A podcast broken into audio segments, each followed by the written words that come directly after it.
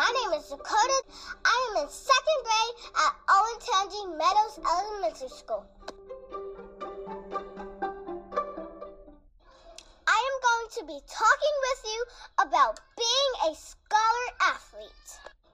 First things first, this school year is better than last school year because this school year we don't have to wear masks and we get to stay by our friends.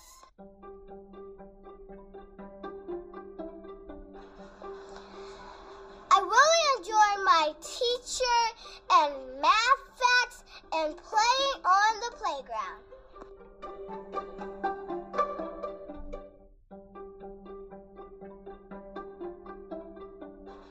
Outside of school, I'm a competitive athlete at the Cheer Institute.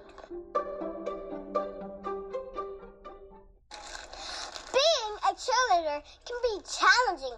You have to be flexible, you have to tumble,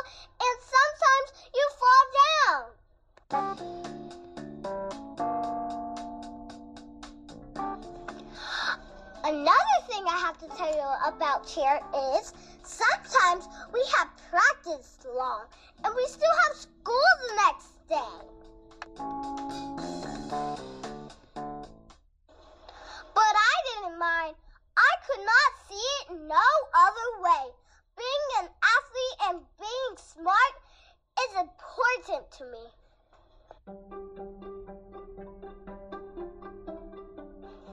Besides being the only girl with all brothers, I had to find my swag in sports.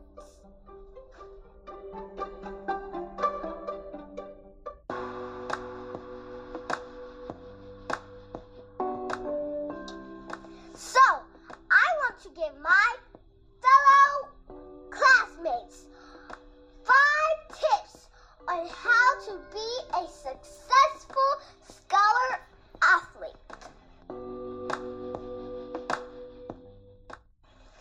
First, you have to work on your skills.